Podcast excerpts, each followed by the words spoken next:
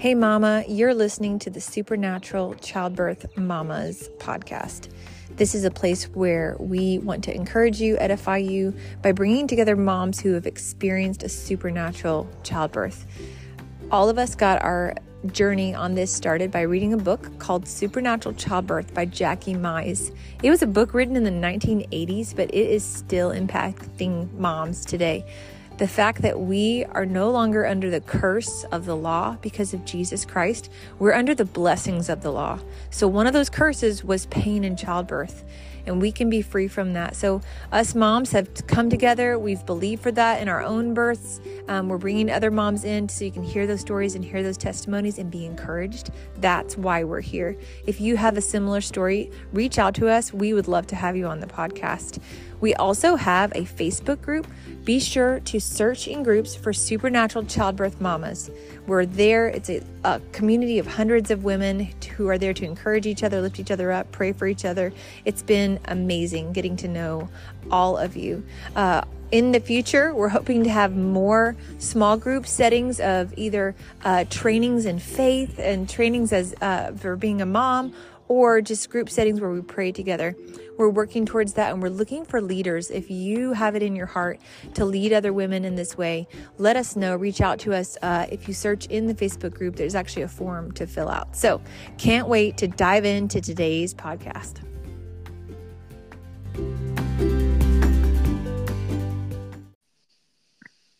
Hey, Supernatural Mamas. I'm Libby, and today I'm here with Anna. Hey, Anna, are you here? Hey, yes, I'm here. Hey, we're so excited to have you. Anna is a stay-at-home mom of three from Nashville, Tennessee. And God's given Anna just a heart to serve and encourage other mamas. And she also has her own podcast that focuses on just godly motherhood. And that's called Mama's Village Arrows. And I know you can find that on...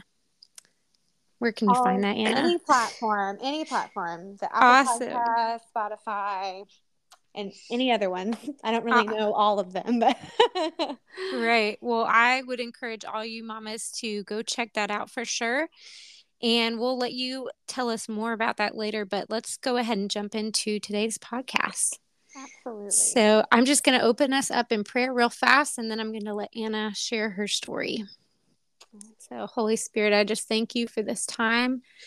I just pray that um, you would give Anna the right words, um, that she would be able to share her testimony, um, and that it would touch other women's lives, Father. I just pray that you just encourage women who are listening, uh, women that are pregnant, women that are believing for a baby, Father. Um, just pray that you bless them through this podcast in Jesus' name.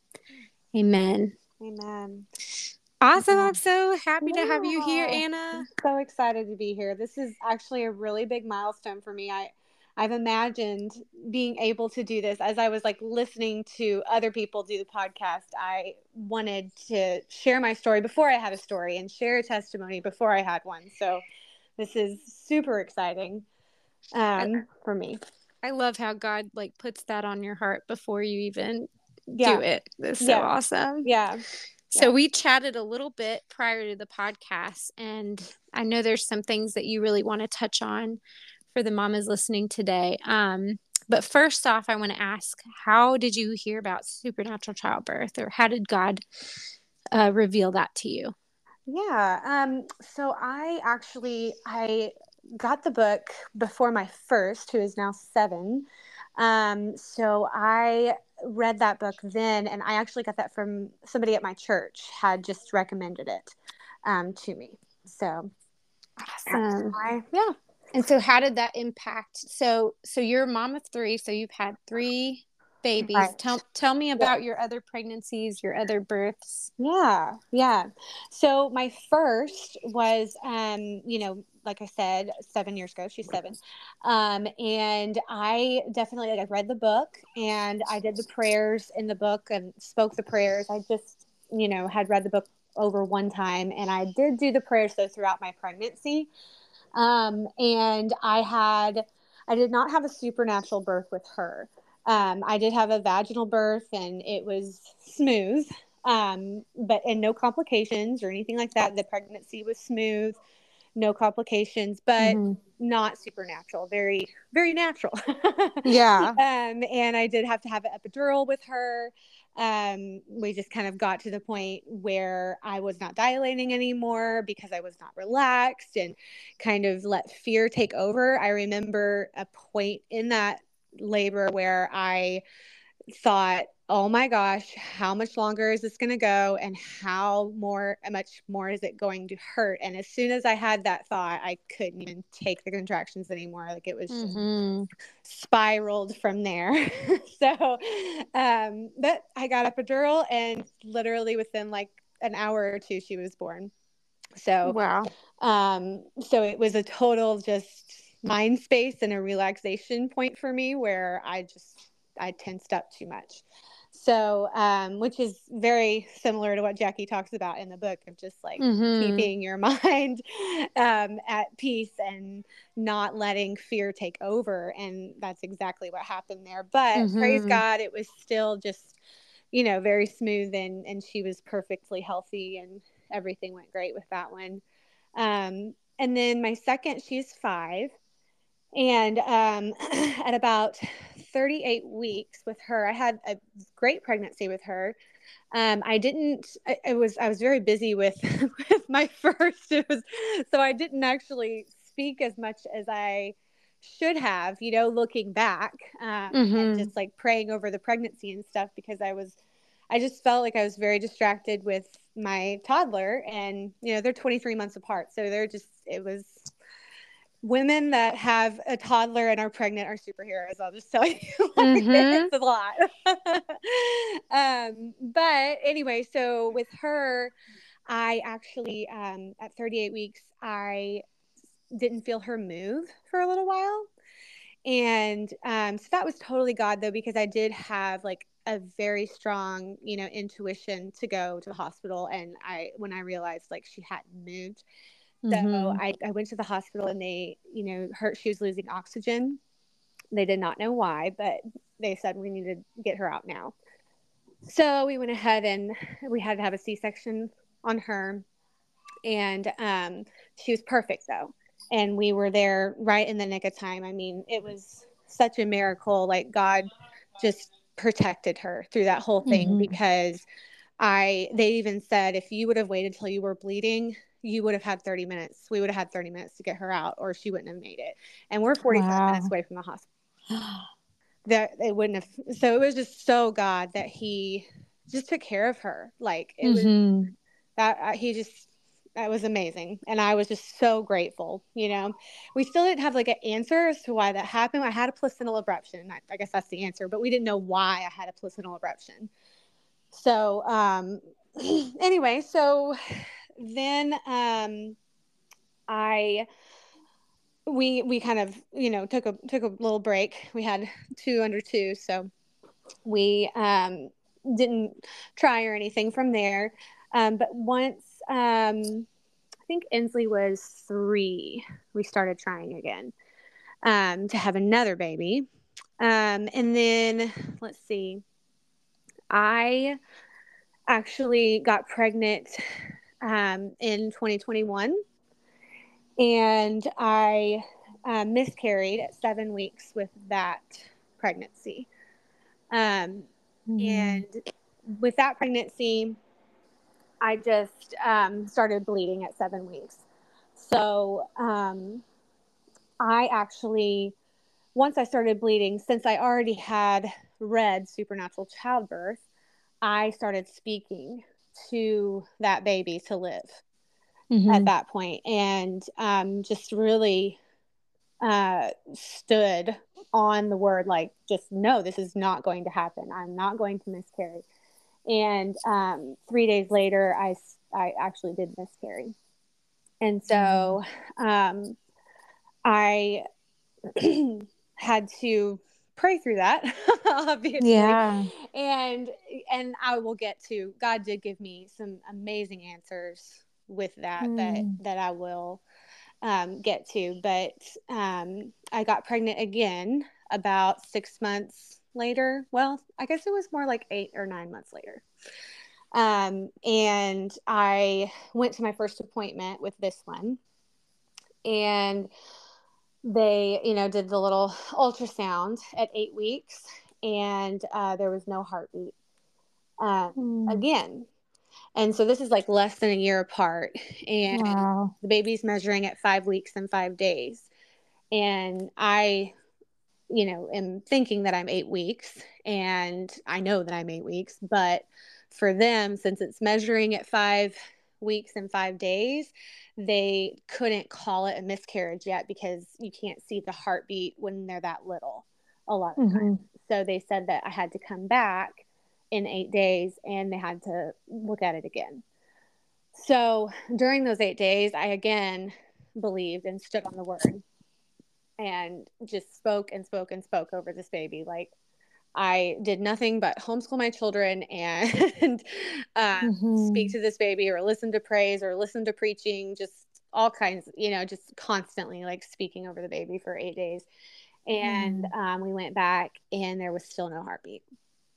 And so at this point, I am just crushed. Like, I was not in a good headspace at that point.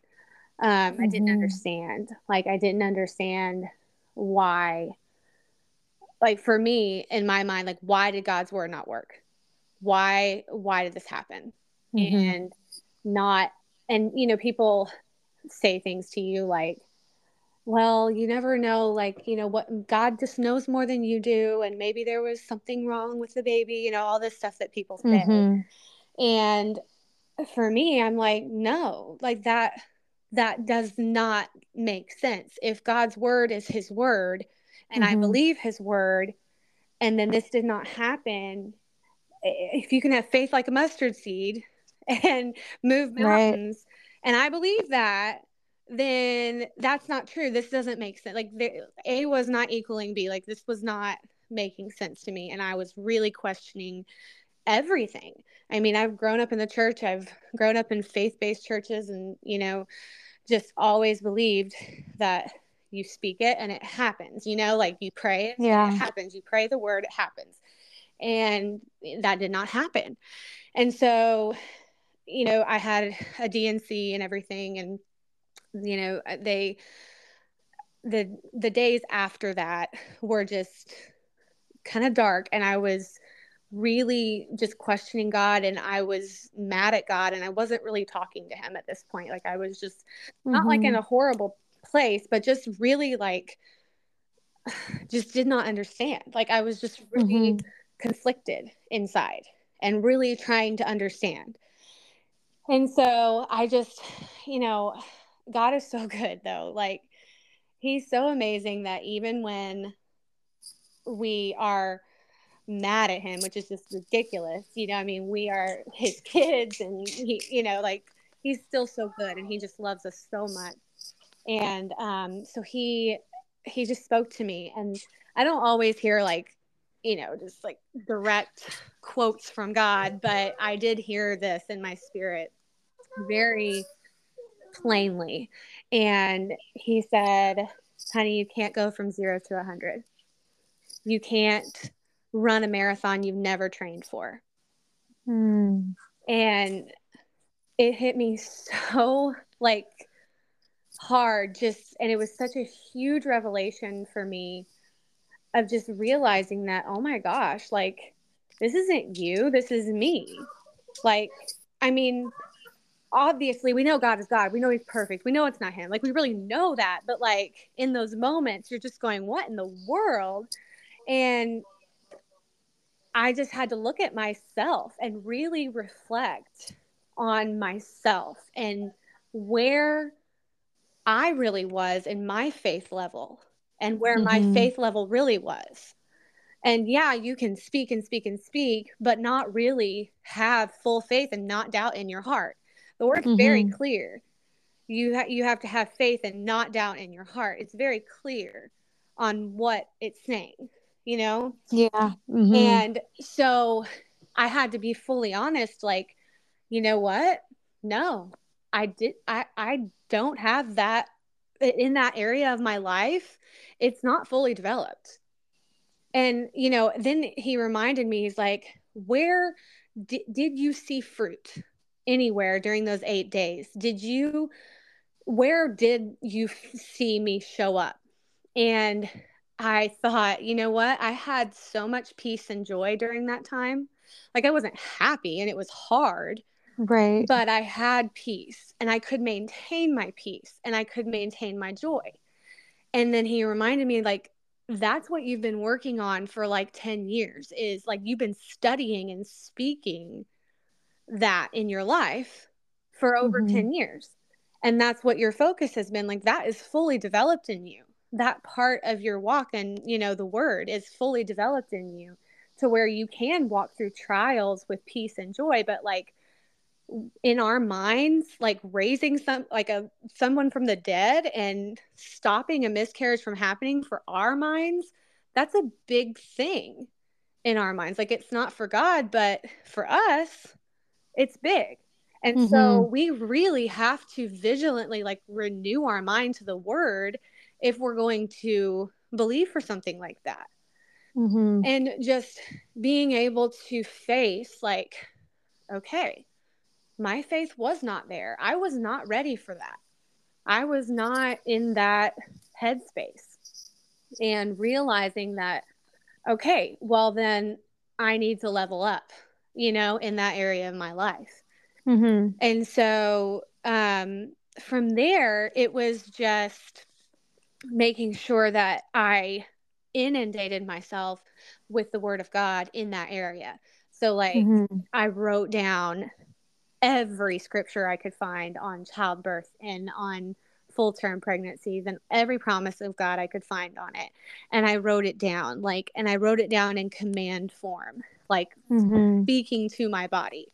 And I studied it, and I just, I listened to this podcast, and I, um, I, um, listened to Jackie Mize's book, and I, you know, I just did everything I could think of to wash my mind and renew my mind of to the word of God in that area.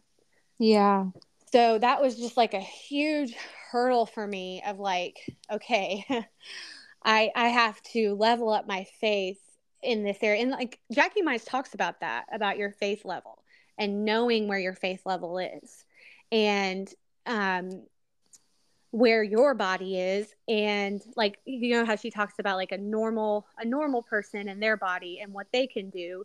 They might be able to believe for a supernatural childbirth easily, but mm-hmm. if you don't have normal body, then you might just be able to believe for a, a, a pregnancy, a, you know, full mm-hmm. pregnancy.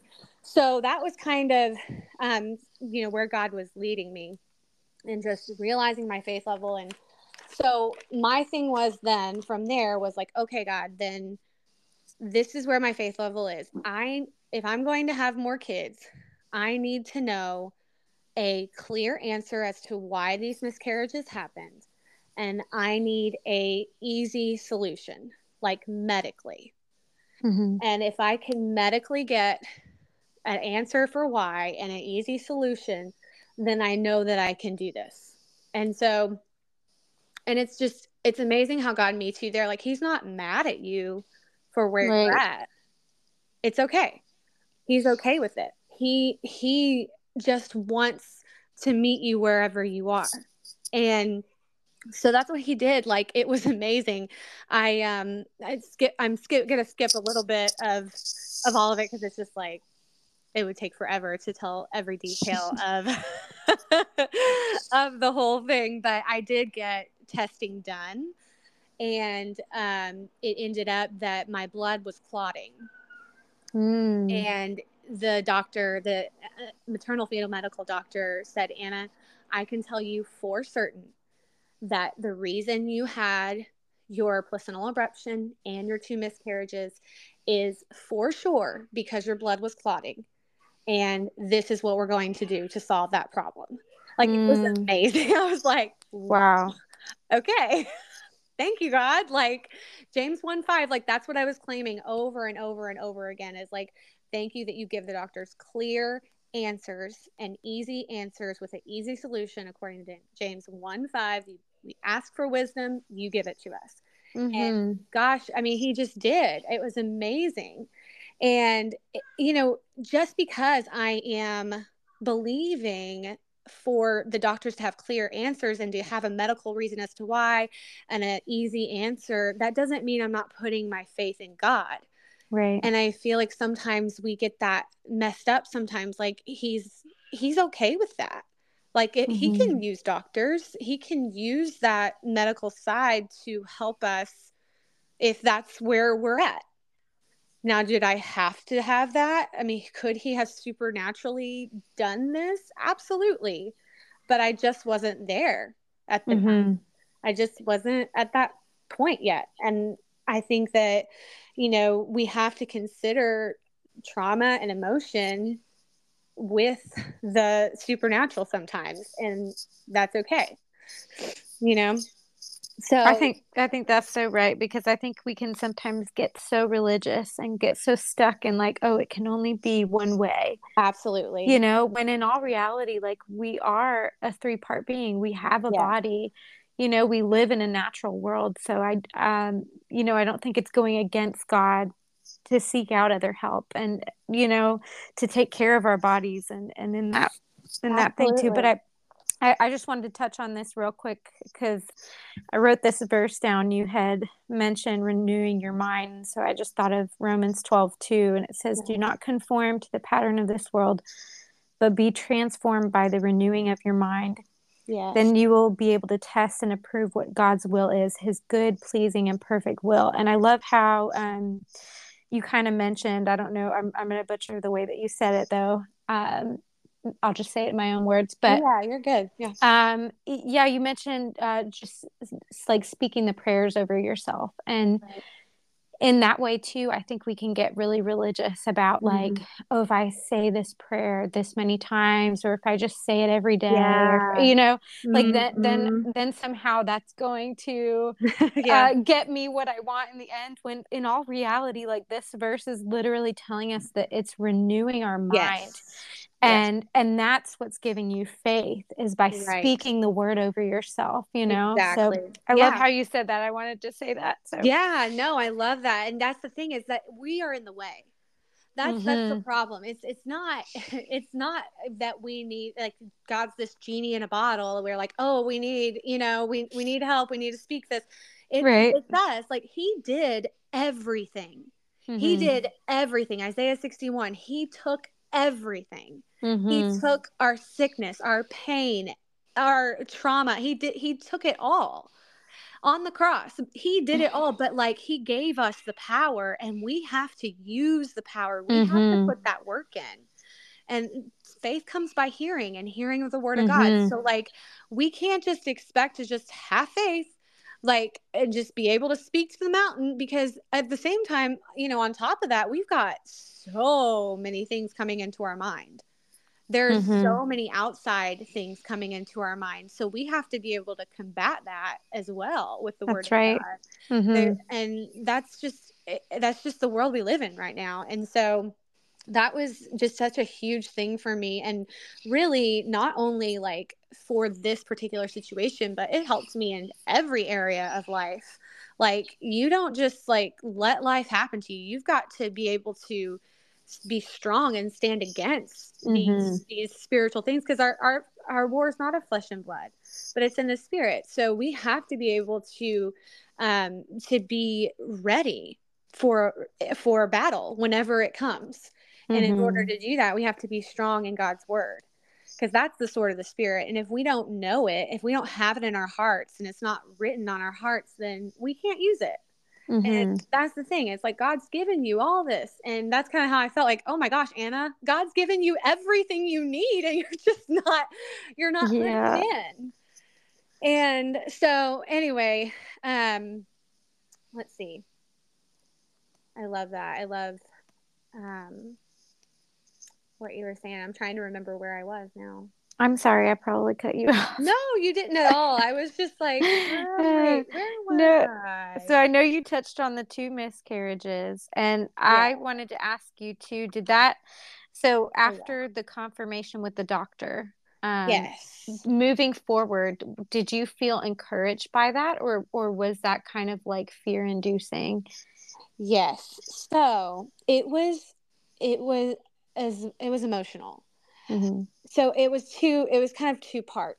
It was, and God really had to like bring me through that, because on the one hand, as a woman, you should be able, you, that's like our calling, right? Like that's, we feel called, most, most women feel called to have children. And like, that's like mm-hmm. what we, you know, and knowing that in the natural, I can't do that on my own without help mm-hmm. from medicine is, that was a hard pill for me to swallow. Um, and like I said, like, of course, God can literally do anything. He he could absolutely, you know, heal me of that. And, um, but I, and then on the other hand of it, I was so glad to have answers. Mm-hmm. And I had that mama intuition that it was blood clotting. So it was very much a confirmation of what I was thinking. And I had a mama intuition that there was something wrong, that it wasn't just two flukes. Mm-hmm. I, I had like a feeling, you know? And so it was good to have answers. But then on the other side of that, I am very naturally minded, and I was not even, I didn't even want to take a baby aspirin, much less a blood thinner. And I'm like, you've got to be kidding me. Like, I do not want to do this. And so, of course, my researching mind is like researching everything I can to like figure out how to thin my blood naturally.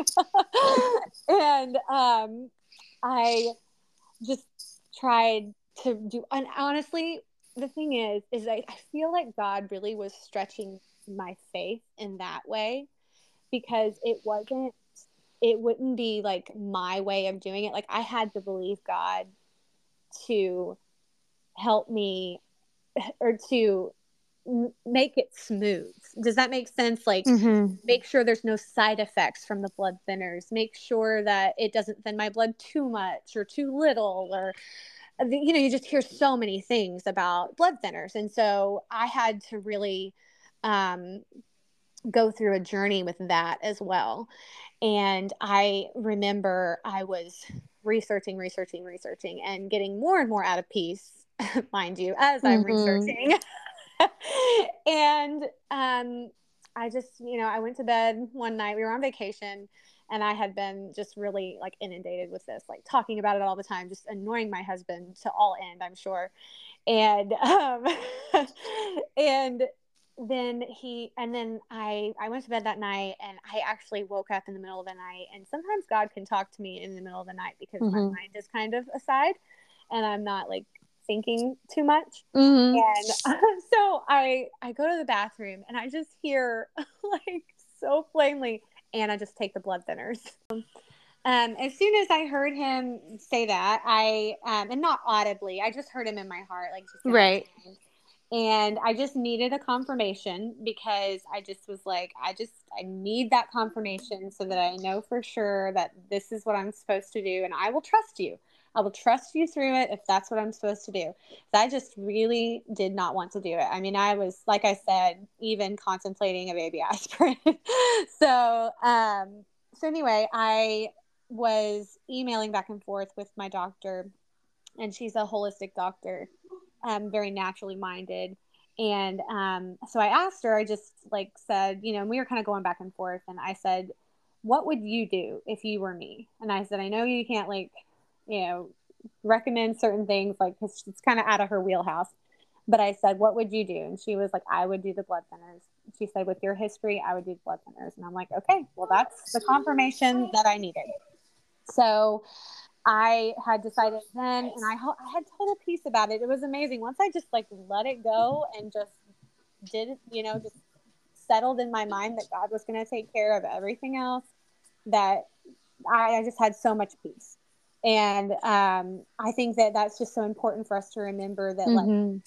sometimes the way that we imagine something, or even the way that we feel is quote unquote wrong, or in, like, not in the box that we want it to be in, that it's that that's exactly where God wants us to be, because that that stretches our faith, and that makes us fully trust in Him and not in our own ability to do anything.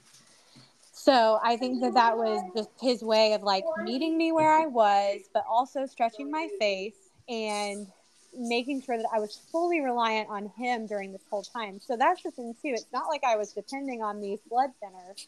I just was like, okay, God, this is, this is how we're doing this. Okay. And so it was, but it was emotional, you know, it was not the easiest thing.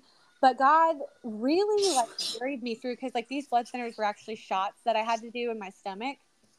And so, you know, that part of it was like not fun, but it was amazing how God's grace was there with me through it. And it really wasn't that big of a deal. Like it was, if somebody would have told me I was doing that five years ago, I would have been like, oh my gosh, no, you know, but it was amazing how God just like carried me through that and helped me do that with so much grace. It was just, it was just an easy thing almost. So, um, anyway, so as I'm going through this, I, I did get pregnant that next month. It was just such God's timing wow. for me to get pregnant. I got pregnant like literally two weeks after I had fully settled everything with like, cause I didn't even know it was shots. Like the doctor didn't tell me that they were shots. And and so like a week before I found out the shots and I'm like, what? So it was just really though like God's timing that like I figured all this out. I settled everything in my mind and then I got pregnant. It wasn't like mm-hmm. and they handed me these shots and I'm like, what? You know? So God was good to like get me fully settled with it before I got pregnant. Because mm-hmm. we had been trying, it was like our sixth month of trying. So um so anyway, um let's see. I got pregnant, and of course, as soon as I get pregnant, the fear comes in, and that's something that mm-hmm. I I had to fight my whole pregnancy, and sometimes it was strong. I mean, really strong, because like you said, we are spirit, mind, and body, so it's not like my my body remembers what happened. Right. And, you know, so that trauma comes back, you know, the seventh week, like that's when I miscarried my first one, that, mm-hmm. that, that came back. And, and then I had to fight. And then when we went that very first ultrasound, oh my goodness, it was like my whole body. I felt like I was gonna explode, you know, just from just anxiety. But yeah, just because you feel it doesn't mean that you're in sin or you're like, or you're wrong. You, you fight that fear and know that God is meeting you where you are, and it's okay. Like, it's okay that you feel it. It's just, it's something that it's a, it's a battle that you're fighting. And I think that I, and a lot of times I would, I would feel like, oh my gosh, am I not having faith? And, and get legalistic about it. And that's, mm-hmm. that wasn't the thing. It was just, my my body remembered, my mind remembered, and we're just fighting this. But I was I was coming at it from an offensive position this time, and mm-hmm. I was coming at it in a ready position rather than it just, you know, a defensive position where it's like, oh no, it's happening and you're trying to defend it. I was coming at it from a totally different angle and ready for it. And um, I did speak. I had a, I have a whole notebook. I bought a notebook specifically for the pregnancy, and I spoke over um, the baby and over myself every single day, only for my mind, not mm-hmm. even in a legalistic way, but it was just for my mind, because gosh, that fear just, it comes back, and you have yeah. to be constantly renewing, you know. And I would say, like, I'll quote some of my, um, some of what I wrote down just to kind of give an idea of what I would um, speak. But like I said, like the Lovenox does its job and it thins my blood the perfect and right amount to sustain the baby's heartbeat and growth, but never too much or too little. There are no side effects from Lovenox. Every appointment, um, the doctors have full wisdom from you to see anything that may come while it's far off, according to James one five and Psalm ninety-one four, you know. And I would just speak these things mm-hmm. over and over, just like that, and just like in authority, um, in an offensive position, like this is what's going to happen. And um, so it was just a whole totally different um, pregnancy, and I, it was actually an amazing pregnancy. It was the best pregnancy I'd ever had. for wow. sure. I um I was really I after that first trimester was like when I did settle, you know, mm-hmm. and I was I was much calmer um, after that first one, and and there were a lot of you know ultrasounds, and there were a lot of things that they they monitored me a lot, and I just had decided from the beginning, which is again not really what I would want, you know, but because I was on the blood thinners and the history and all that, I I I did what they wanted me to do. Mm-hmm. And because it was just not the fight that I wanted to fight. I wanted to fight for my baby. And so I just kept my focus there, and I didn't worry about, you know, them wanting to monitor and all the things that they wanted to do. I was just kind of like, okay, whatever. Yeah. Um, so anyway, um, I had a great pregnancy. I even spoke over like my, the amount of weight that I wanted to gain, like, every detail I spoke over, and it like happened like clockwork. I spoke that there would be no um, issues at any appointments, and there never was, um, that all the ultrasounds were clear. They always were, you know, just things like that, that, um, mm-hmm. you know, that, that fear would want to rise up in. Yeah. So, um, so then, sorry, I had to get a drink.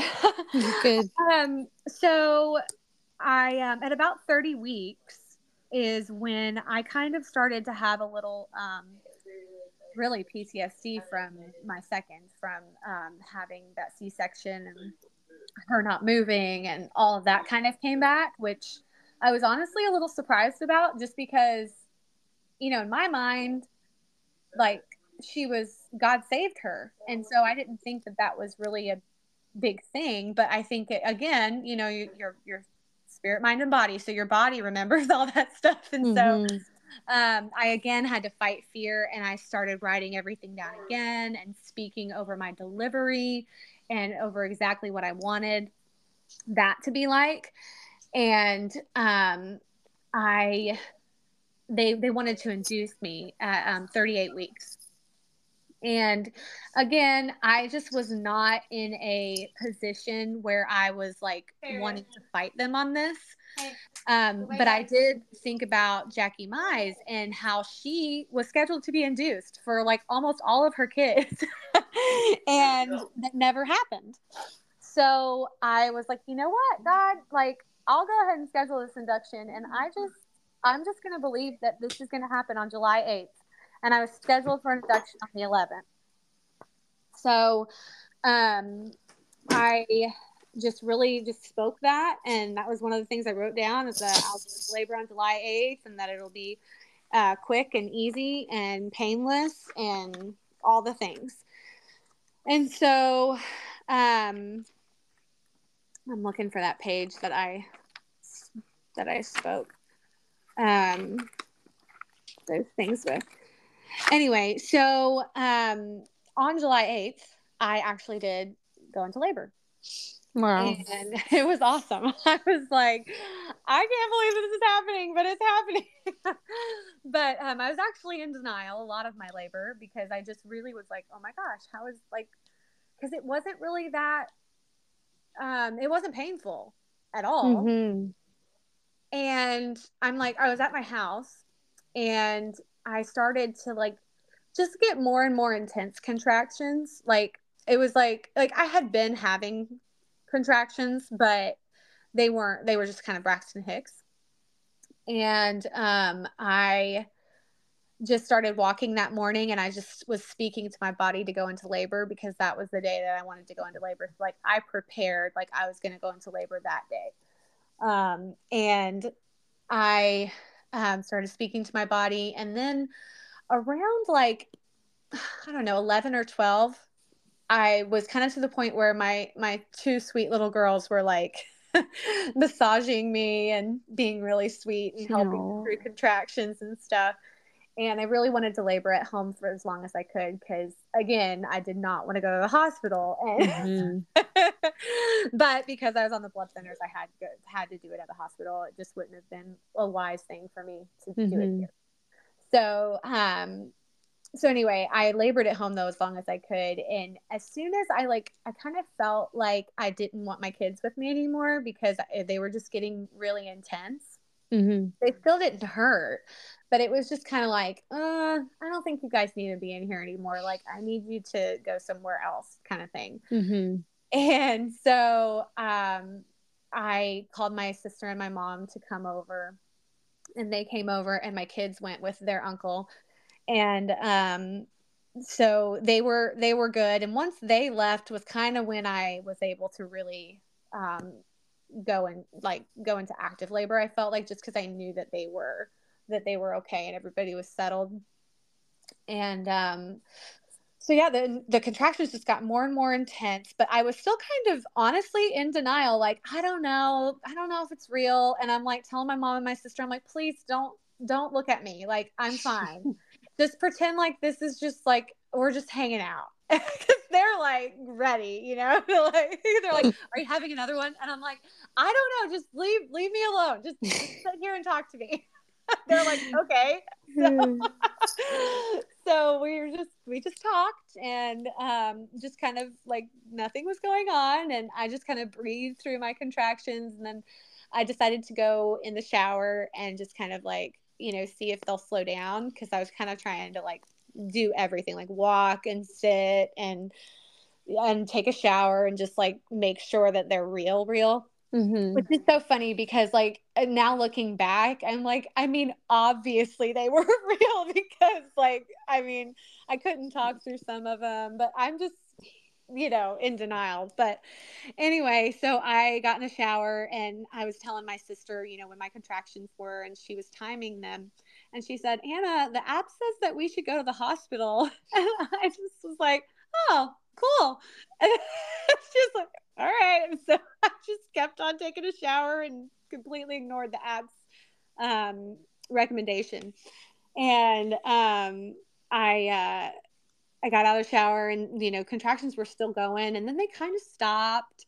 Like they weren't consistent. And that was my biggest thing. I'm like, they're not consistent, you know, but my mm-hmm. doula, she was like, well, it's your third, so they might not be fully consistent. Like, you know, everything will kind of happen all at one time. So it's, you know, doesn't mean it's not real.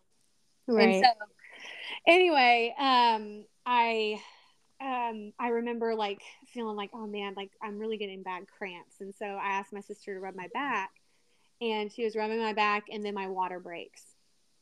And I was like, oh my gosh, my water just broke. And she was like, oh my gosh. And I was like, oh my gosh, this is happening. It's actually happening. She was like, yeah. I'm like, obviously. But for me, I just didn't really feel like this could be it, because it just wasn't really that. Like, I'm like, I just remember my labor with my first, and that was just so, so painful that I just thought, there's no way this is it, you know?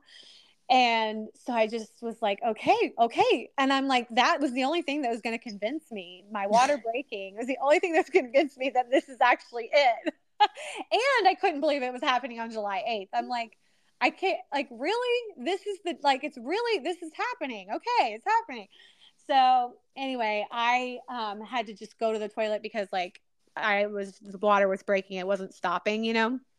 And so, um, which it's so funny to me, in the movies, the water breaks, but it stops. It actually, that's not how it happens in real life. I'm right. Like, that's not real. Like, it just keeps gushing for me anyway.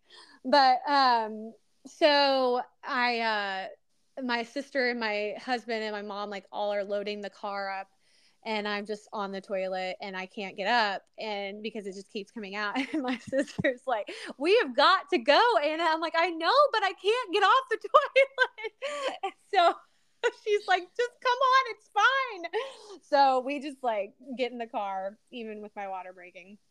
And, um, so we, like, my husband, he drove like a complete crazy person getting to the hospital, because as we're going to the hospital, like, those contractions got super intense and really, really close together.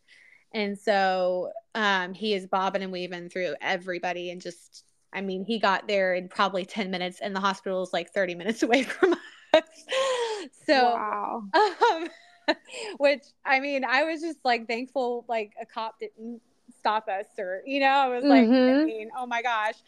But so we get there, and um, I get up into the, you know, place where they're checking you in. And the nurse was like, um, just not really convinced that I was about to have a baby. And she was just kind of taking her time. And I'm starting to have even more intense contractions. And my doula gets there, and she sees me, and she's like, oh, oh, wow, like this is happening. Um, and then as like the nurse is checking me, the nurse checked me, and I was four centimeters. And so I'm thinking, okay, like I have some time here. So my sister and my mom go to get our stuff. My husband's there with me. And I keep having contractions as she's like trying to check me in and ask me all these questions. And I'm just like, oh my gosh, like it's just the, the waves keep coming. And so all of a sudden I had a very intense contraction, and the nurse just stops and goes, I'm going to go get her a room. And the, my doula was like, I think that's a good idea. And so we get, we, we just go get to the room, and I just dropped to the ground as soon as we got in the room. And, um, I felt the most intense contraction, and it scared me because it was mm. so intense. And I thought, oh my gosh, there's no way I can do this. Cause I thought I'm at a four, and I was like, mm. there's, there's absolutely no way I can do this for another, you know, five hours, however long this is going to take. Well, as soon as I had that thought, I said, I'm going to need epidural. I told my doula, and she goes, you know what? Let's just see where you're at. And I was like, okay. Well, so then the nurse had to like come under me on the floor, cause I'm on the floor. So wow. She had to like come under me on the floor cause I couldn't move. And at that point I started feeling the urge to push. And I'm like, oh wow. my gosh, I'm feeling the urge to push. Well, I've never done this naturally. Like, I have no idea what's happening. And um, the nurse was like, she's at a ten. And I was like, oh my gosh. And so as soon as I knew I was at a ten, I was like, well, this is happening like right now. Like I am, y'all get ready, you know? And so wow. my husband had to lift me up onto the delivery table and like on all fours because I couldn't move. And the nurse is like, Anna, you are going to have this baby on the floor. Get off the floor. And I was like, I can't move. So they just lift me up. My husband just lifts me up on there. And the doctor literally came in while I was pushing. I was like on the second push, and I only pushed like four times. Wow. So I went from like a four to a ten in forty-five minutes. That's and, amazing. Yeah, it was amazing. And she was out like within forty-five minutes, and just, it was amazing. It was like the most beautiful birth. It was perfect. And I don't know, it was just incredible. Like how God just like, like tied the whole thing up with a bow is what mm-hmm. I felt like, you know, it was just so cool how he just took care of every little thing. And I even, I was so nervous to go to the hospital because I did not want them to do any interventions. Like, and I right. just didn't, but I also knew I didn't have the fight in me to fight them unless it was going to hurt the baby. And, but God just knew, like he took care of it. Like there was no way for them to even start to intervene. Like right. there, there was nothing that they could do. It was just like everybody. And like, I turn around once I get in the room, there's like twenty people in the room, and wow. everybody was just like ready to go. So it was amazing. Wow. I find it pretty supernatural too, that, um, because you had had a C-section in the previous birth, for you to yes. have a V BAC while on blood thinners too.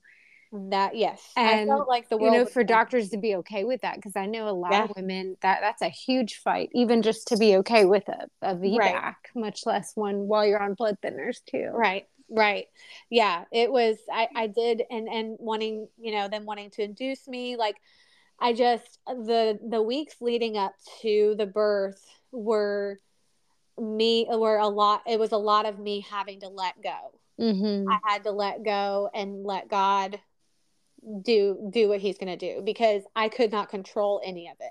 Right. And I couldn't even like imagine it very well, just because I'd never done it and I, you know, I hadn't been there. But that's the awesome thing, is that God's been there.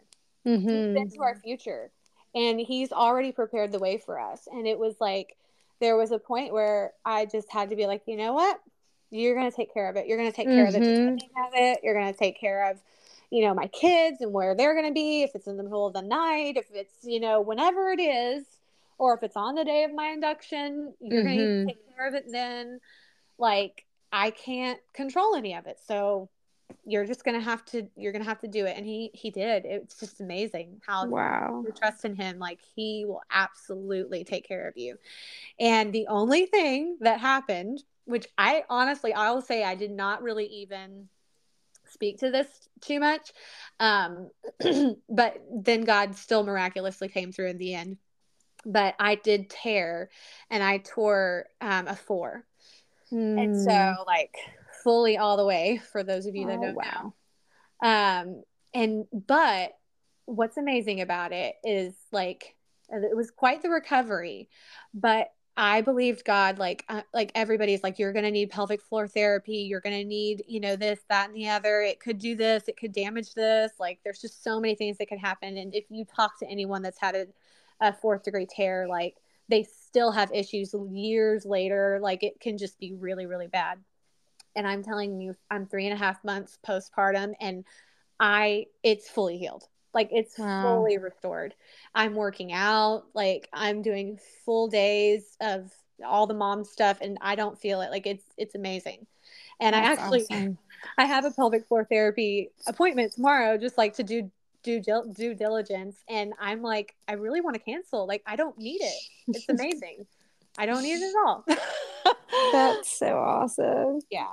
yeah. Praise God. That's such an awesome testimony. And I love too how you were just talking about really like handing it over to God, because I think, um, I think it's great. Like with my first supernatural birth and, and even my pre, the next one after that, I had like full lists of everything I wanted God to do. And like, uh-huh. you know, this, this, and I think that's great. I think that's so awesome to like, you, you know, ask for, right. for specific Absolutely. Things. Yeah. But there's so much freedom in just being like, wow, like, God, I trust that your vision of this birth is even better than what I could imagine. Right.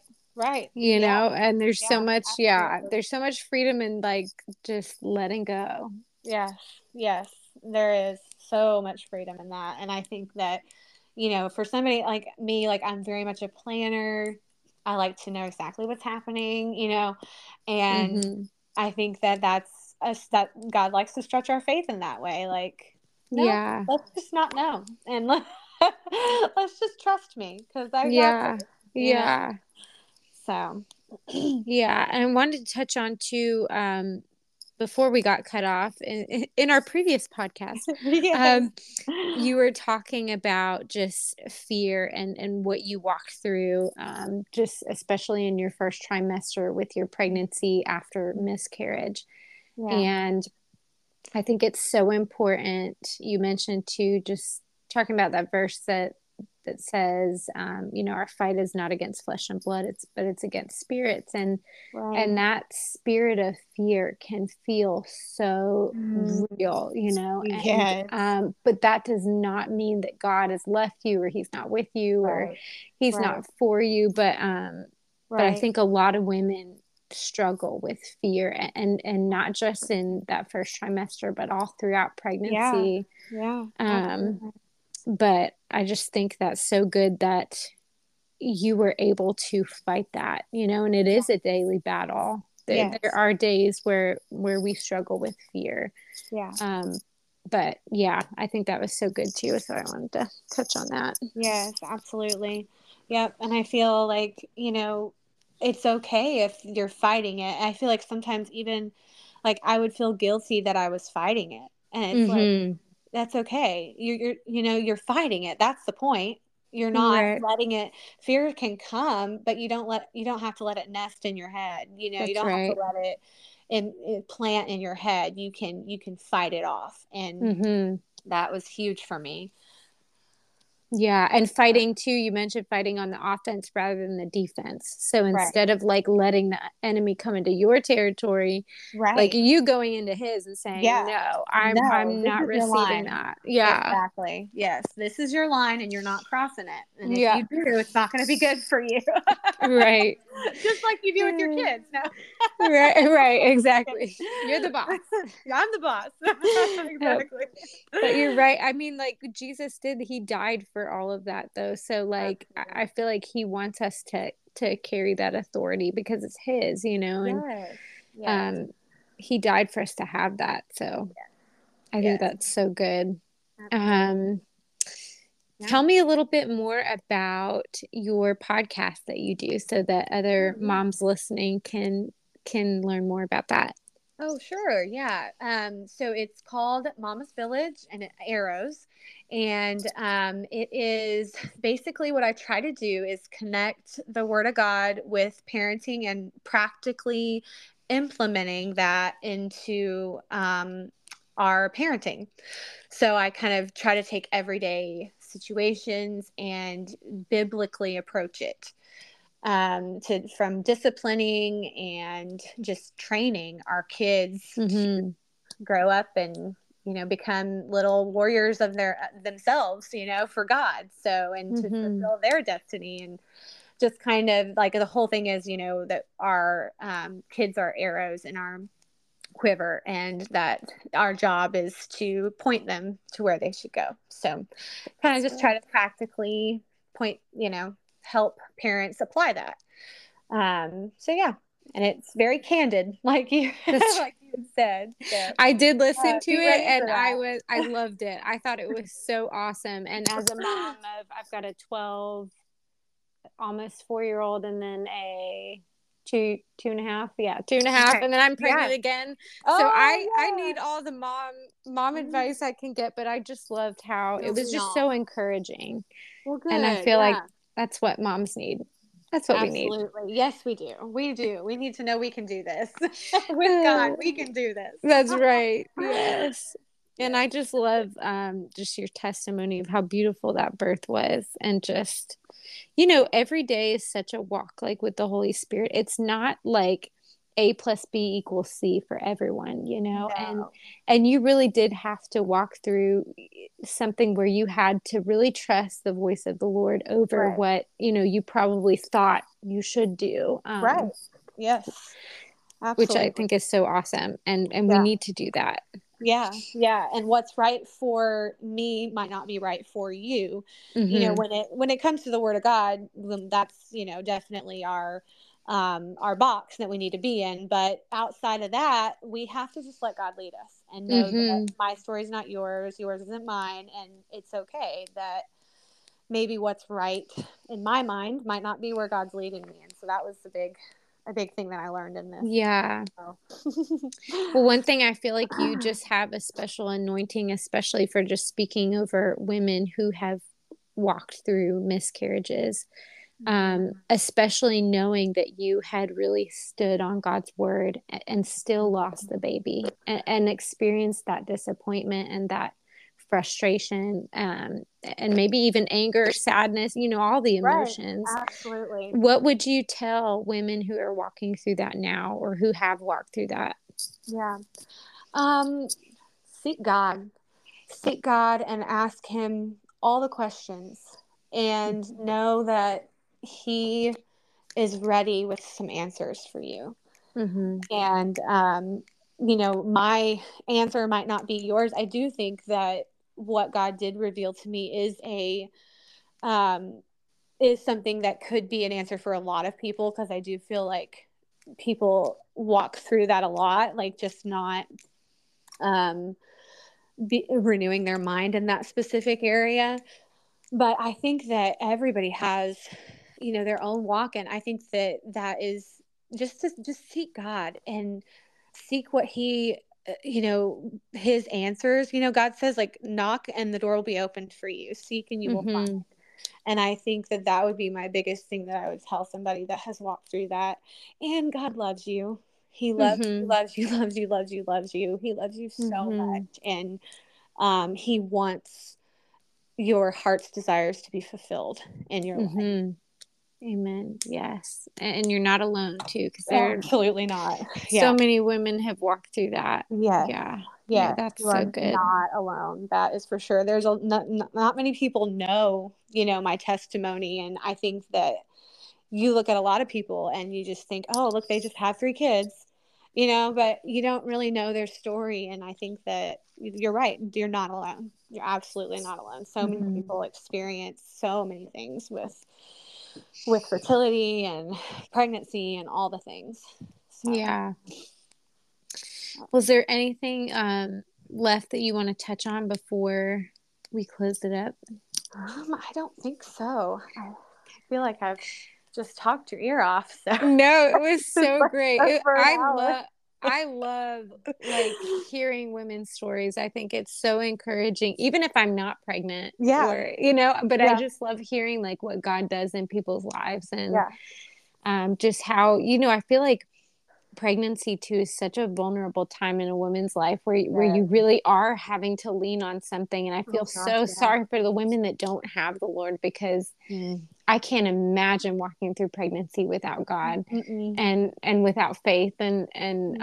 um, his word. So I just think it's, um, I don't know. It's so encouraging to hear yeah. what God does in other women's lives, but I would for love, sure. I think it'd be awesome if you could pray maybe specifically for women um, who are walking through what you've walked through.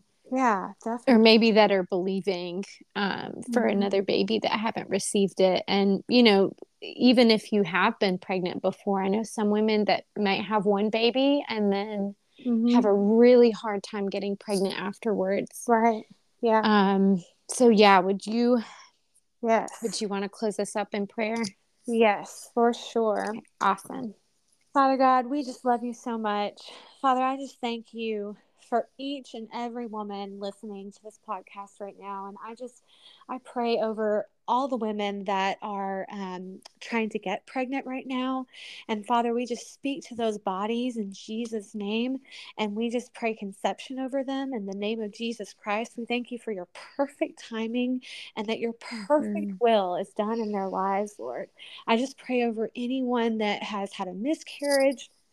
Um, Lord, I just pray that um, you would just heal their hearts from that, Father.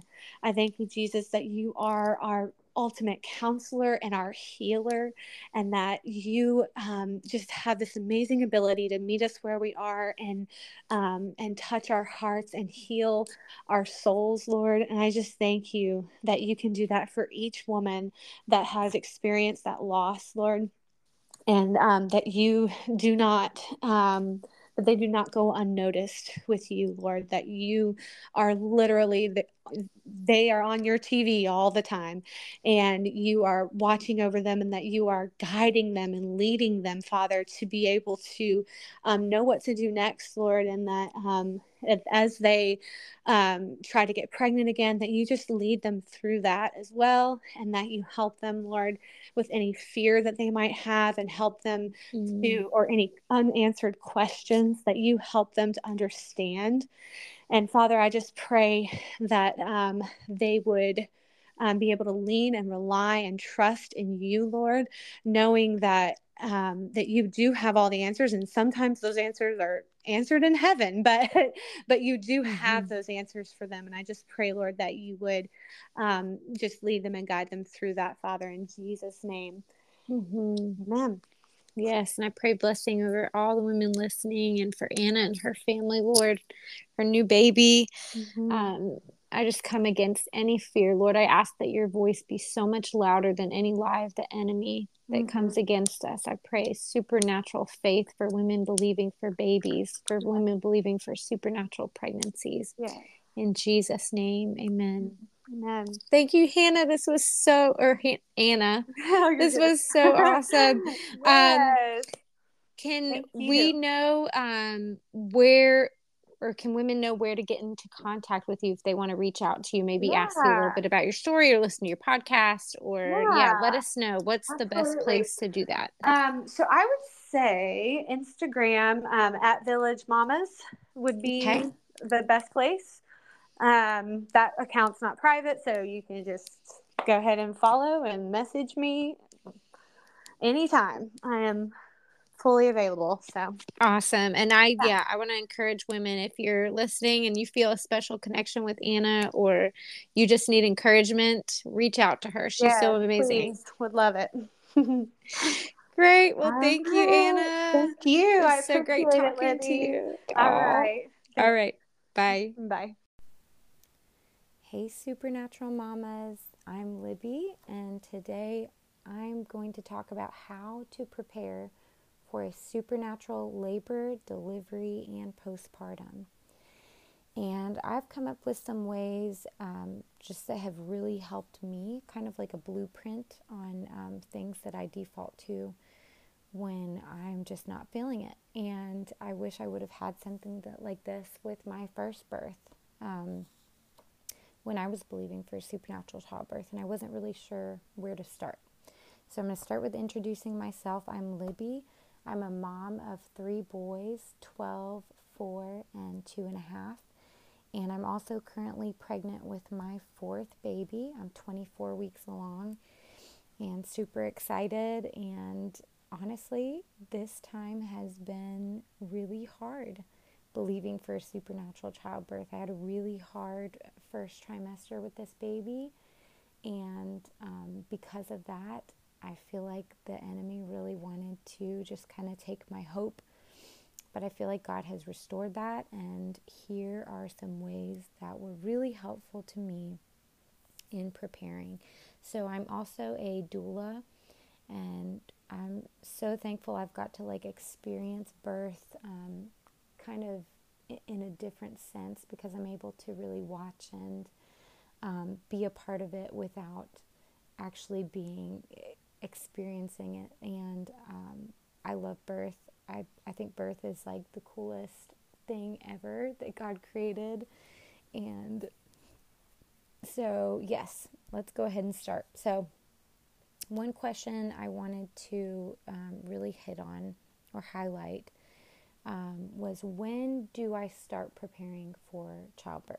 Um, when do I start preparing for supernatural labor and delivery? Do I do it right when I get pregnant? Do I do it before I get pregnant? Do I do it, you know, not till the very last trimester of pregnancy? So I want to say that it's never too early or too late to start preparing for supernatural childbirth. With my second birth, um, my second pregnancy, I didn't actually even know about supernatural childbirth or really what the Word of God said about birth until I was close to the end of pregnancy. I was about thirty-six or thirty-seven weeks pregnant, and I went on to have an amazing, uh, n- non-medicated, supernatural water birth, and it was just incredible. And, um, but I also know women that start preparing before they even get pregnant. So I really don't think that there's any, you know, it's never too late. Um, it's also never too early. I think, um, you know, to know about birth, to educate yourself, to start believing for the things that God has for you before. Um, so how how do we start preparing? Um, so I'm going to go, I have about eleven things, and I'm going to talk about each one of those. So number one, um, and I feel like this is the most important one, that's why I put it at the very top, it's fill yourself with the Word of God daily. Renew your mind daily. Take every thought captive. Um, start believing the Word of God over the word of others or opinions or, um, you know, the voice of the enemy. Hebrews four twelve says, "For the Word of God is living and active, sharper than any two-edged sword, piercing to the division of soul and spirit, of joints and marrow, and discerning the thoughts and intentions of the heart." So that we see um, in the Bible, it says that the Word of God is a living thing. It's it's alive. It's active. We need to be filling ourselves with it daily. Um, not just when we're pregnant. This is all the time. But, you know, sometimes we can't decipher like what God is really saying versus what the world is saying. So that's why we need the Word, so that we know the truth, that we're walking in the truth. Um, Second Corinthians ten, four through five says the weapons we fight with are not weapons of the world. On the contrary, they have the divine power to demolish arguments and every pretension that sets itself up against the word of God. And we take captive every thought and make it obedient to Christ. And I want to highlight that part because oftentimes our feelings and our emotions and what others say and even what doctors might say feels like the truth. But we have to take those thoughts captive. We have to take that um, those things that others are saying captive and make them obedient to really what God is saying and believe that over anything else. Um, Matthew four four says, and Jesus answered, "It is written, man shall not live on bread alone, but on every word that comes from the mouth of God." So the word of God is so important. And this isn't just the spoken word in, in the Bible, but it's the spoken word to you personally. Like, what is God saying to you about your birth? And then if somebody says something that's contrary to that, you know, taking that with a grain of salt, um, and really believing what God says over somebody else's opinion, over your feelings, over your emotions. And trust me, I know that is really hard to do. Um, but it's helped me so much, just being in the Word, um, going back to the Word of God when there's something said that doesn't line up. Um, a great source that I use almost daily because it's that good is called Childbirth in the Glory by Janet Mills. And you can find this in book form, on audiobook, on YouTube. I listen to it on Spotify, but it's basically um, just a recording of a woman speaking the Word of God over you, over your body, over your baby, and just filling yourself with that um, is so helpful. So number two, pray. Build your personal relationship with God. First Thessalonians five sixteen and seventeen says, "Rejoice, always pray without ceasing. Give thanks in all circumstances, for this is the will of Christ Jesus for you." And Ephesians six eighteen says, "And pray in the Spirit on all occasions, with all kinds of prayer, prayer and prayers and requests. With this in mind, be alert and always keep on praying for the Lord's people." So it's God's command that we do pray, that, you know, this grows our personal relationship with God. Sometimes it's easier just to run to other people or run to other things. Um, but I feel like having that really personal relationship with Jesus and, and praying and, um, you know, rather than worrying, going to Him first before you go to anybody else, um, that's going to build your faith and, and just build your relationship with Him. So number three, this is take care of your body, exercise. Um, this, it's like training for birth. So, um, you know, just like in a- any situation, we are, we are made, you know, we have a mind, we live in a body, we have a soul. Um, we have to take care of our bodies. I think, you know, having faith is one thing, and having faith is amazing, but we also have to take care of our physical bodies for birth and educate yourself on, you know, the process of birth. And a lot of times that eliminates fear, because when you start to learn about how your body works, when you start to understand the process of birth, you understand that God created us so incredibly perfect, um, that there's really no fear about giving birth. So as much as we can, um, you know, eat a good diet, get outside, feed your soul with good things that are pleasing to God. Your your body is the temple of the Holy Spirit, so we have to treat it that way. Training for birth, too. A lot of times when I talk to my clients, I, especially first-time moms, I'm like, you're training for a marathon, okay? Um, I've never seen somebody try to run a marathon without training. That would be disastrous. You you would not finish it. You probably wouldn't even get, you know, a quarter of the way through. So training for birth, really, it is training your body as well, and making sure that, um, you know, you're giving yourself the best, um, you know, chance at being able to have a supernatural childbirth, and, and just having a great birth in, in general, just taking care of your body. So practice. Um, practice breathing techniques, practice birthing positions, practice getting into a quiet place. And I do this like in the shower. I'll, I'll practice breathing. Um, you know, I'll get on my birth ball, or just even just get into a place where I'll turn my music on and just kind of worship and just get in a quiet place. And um, I do this even while I'm walking. I try to take walks outside, and as a busy mom, sometimes that's the only exercise I can get, and that's okay. Um, but yeah, getting outside and just um, breathing, and you know, practicing everything that that you can uh, related to birth. So, some great sources for that are Bridget Taylor on YouTube. And her channel is called Built to Birth, and she just has some great resources telling you, um, you know, educating you on birth itself, on ways that you can breathe, on um, different birthing positions, on things that can help the baby be in a good position for birth. So all of these are really, really great things to know. Another great source is called Mama Natural.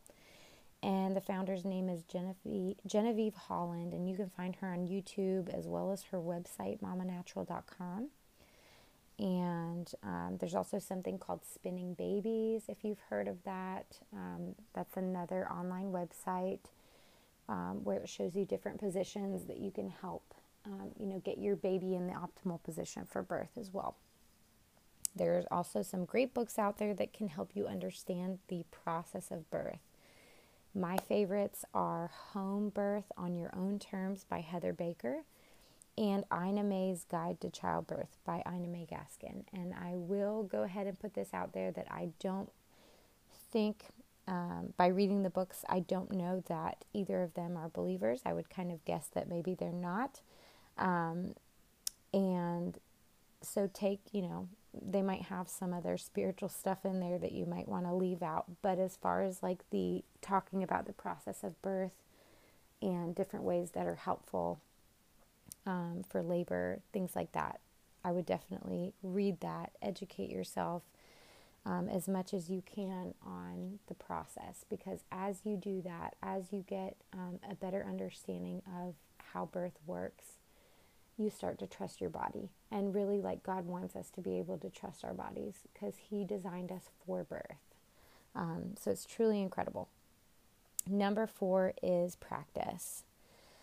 And that kind of plays off number three, but, um, you know, practice. Practice getting into the presence of God. Practice breathing. Practice getting into a quiet place. I know that's hard to do, especially if you're a mom. But you will not regret getting into that place, because when labor does come, you know, you're already going to understand, okay, this is how I get to that place. If you're constantly like overstimulated and constantly busy, and you know, you it's really hard to, when labor hits, to come to a place of rest. And um, yeah. So I just want to say practice. Psalm one hundred four says, "Enter His gates with thanksgiving and His courts with praise. Give thanks to Him and praise His name." So praise, worship, give thanks, breathe. Those are all great things to practice. If you're not doing it now, you should start. You can even do this with your kids. If you have other kids, you know, turn on a worship song and go dance in your living room, or sit on your yoga ball, or, um, sorry, yoga ball, birthing ball, whatever you call it. Um, you know, just get into that place of, of praising God, and, you know, just kind of like throwing everything off that the world has for you, and just kind of getting into that place, um, of quiet and, yeah, His presence. So number five is, I know this might sound a little harsh, so forewarning, but I believe that this truly, truly matters. Um, remove every person or thing that is a negative source speaking into your pregnancy or birth, and stop giving people real estate in your life. So don't let other be, others be a source of discouragement to you. And I know this is uh, maybe a controversial subject, because maybe some people that are a negative source to you might be even family. Um, it might even be your husband. It might be your best friend. You know, it might be somebody that you feel really close to.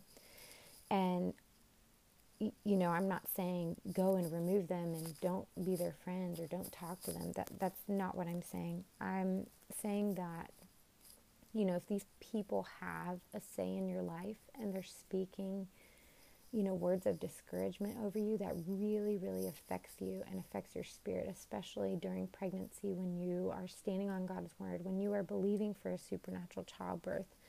Um, that can be really, really discouraging. So get to a place where you can take what they say and, you know, let it roll off you, you know, kind of like water on a duck's back. Like, just what they're saying to you, don't let it have real estate in your life, and don't let it get to a place where it discourages you.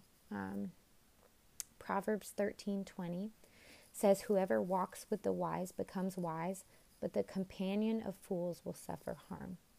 So surround yourself with people that encourage you and that will believe with you for a supernatural childbirth. With my first supernatural childbirth that I was believing for, my husband wasn't even standing with me in faith. He wasn't even a believer at the time.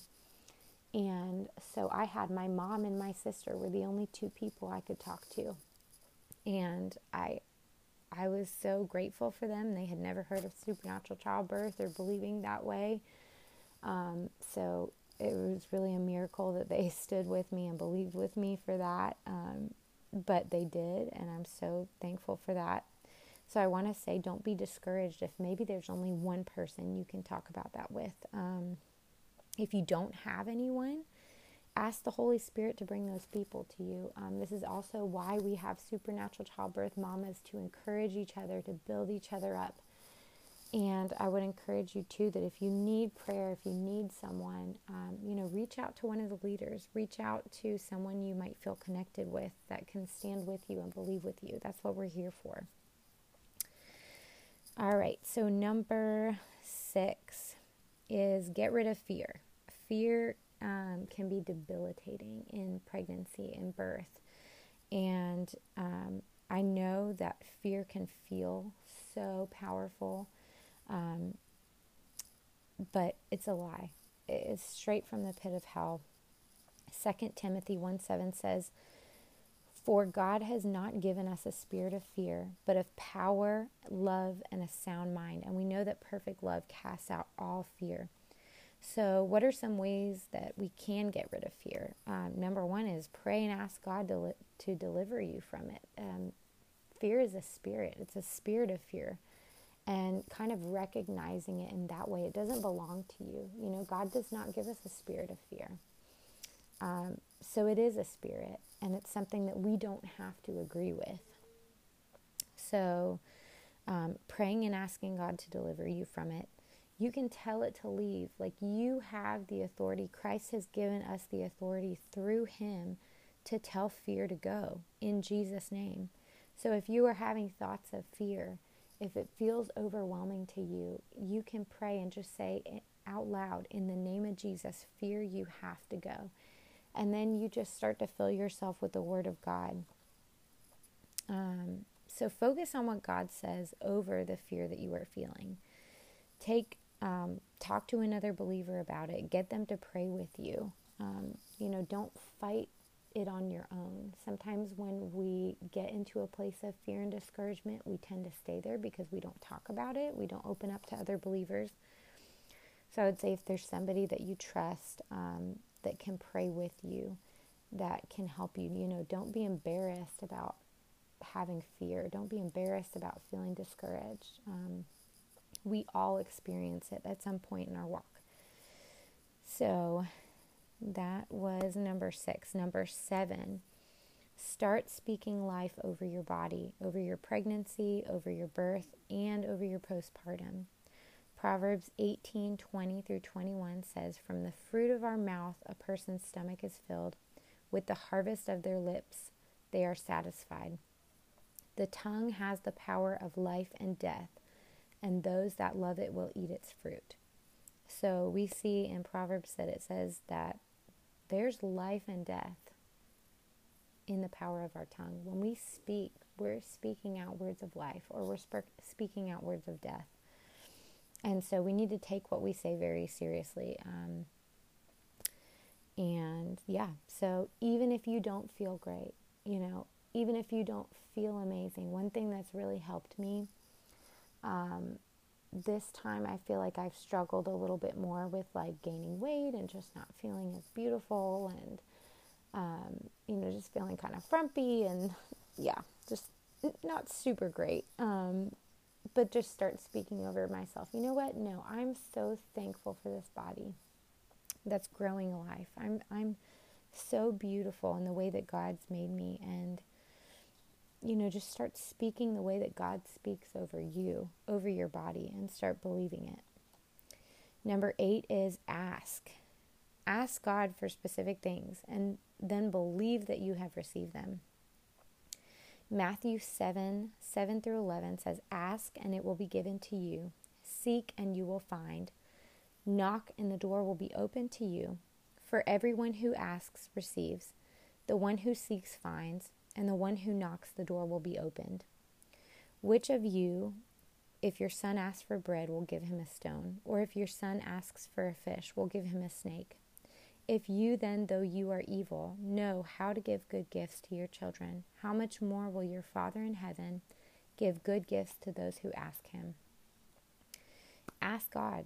Ask God for things, specific things, you know, like if you're believing for a pain-free birth, ask God for that. If you're believing for a specific doctor, ask God for that.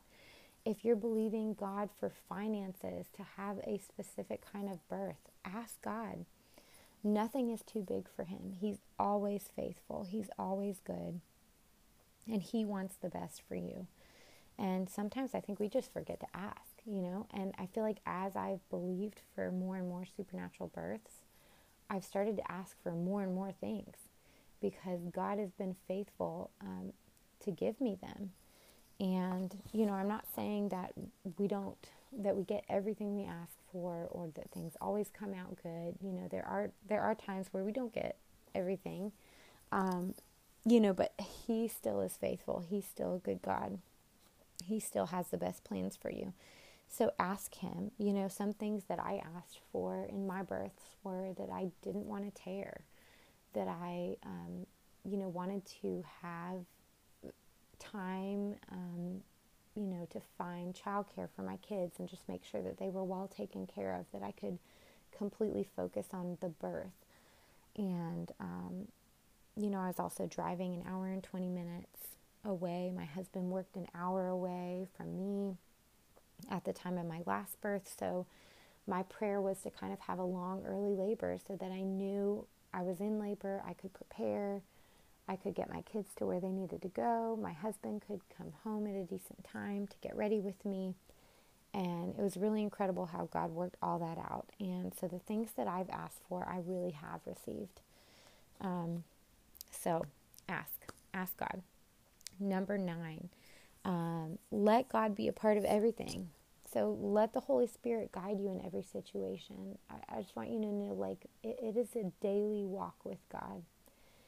And sometimes it's easy to try to pick things up ourselves and try to take it on ourselves. And it's really not our job, you know, with finances, with finding um, the best provider for you, the best birth team, the best, you know, people to support you and be with you for your birth.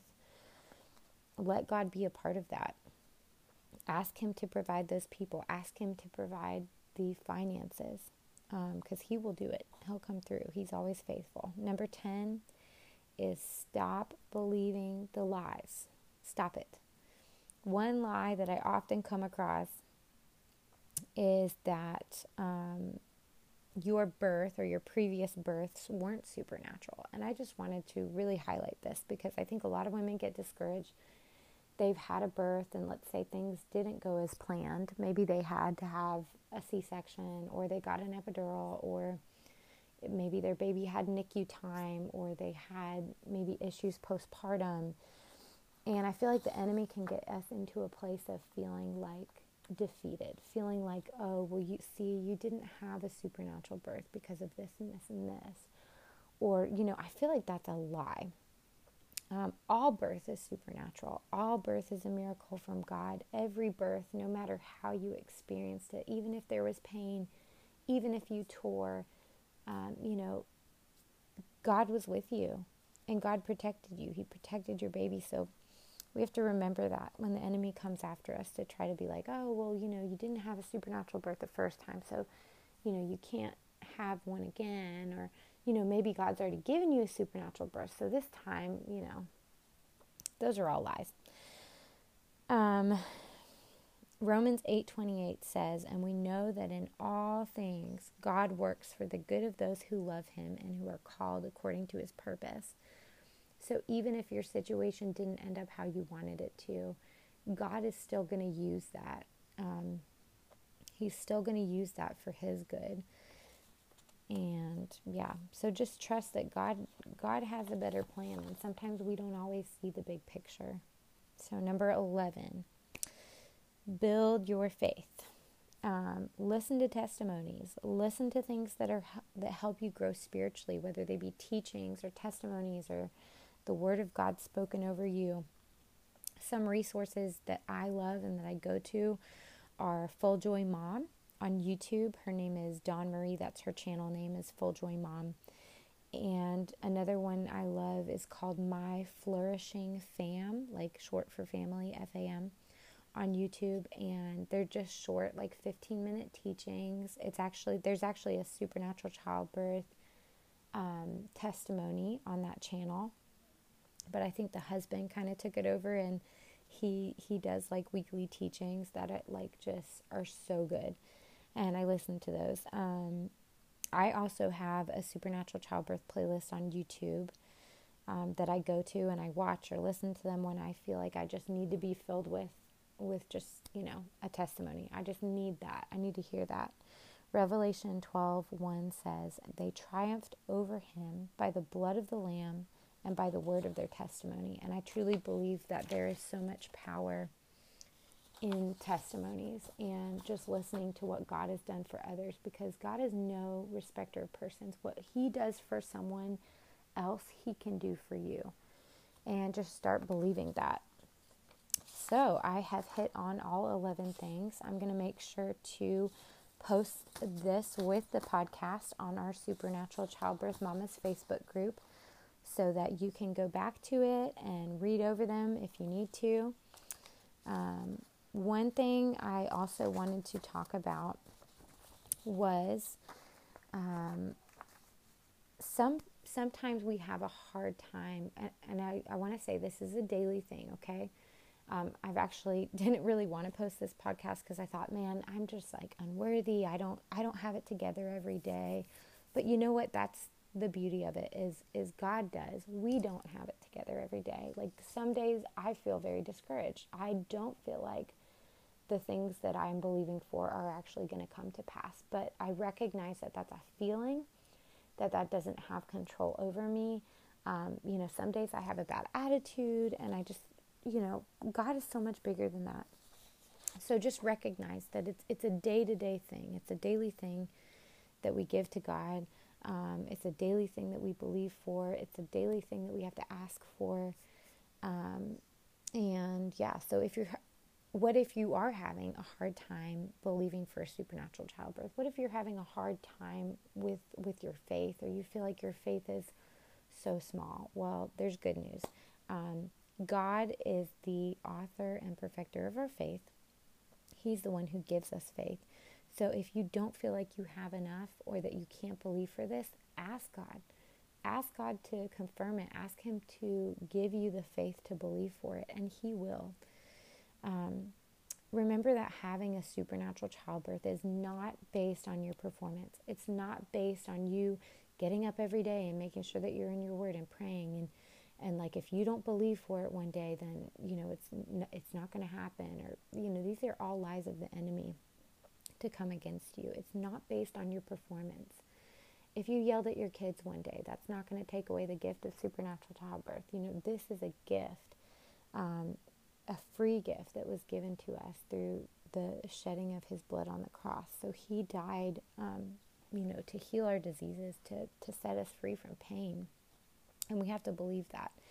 So just remove that lie that you have to somehow earn this, that you have to be good enough to, to receive this. That's not true. Um, it's simply just holding fast to the promises that God has for us, because we're children of God. We can't earn it. We can just receive it. Um, yeah. So Romans twelve two says, "Do not conform to the pattern of this world, but be transformed by the renewing of your mind. Then you will be able to test and approve what God's will is, his good, pleasing, and perfect will."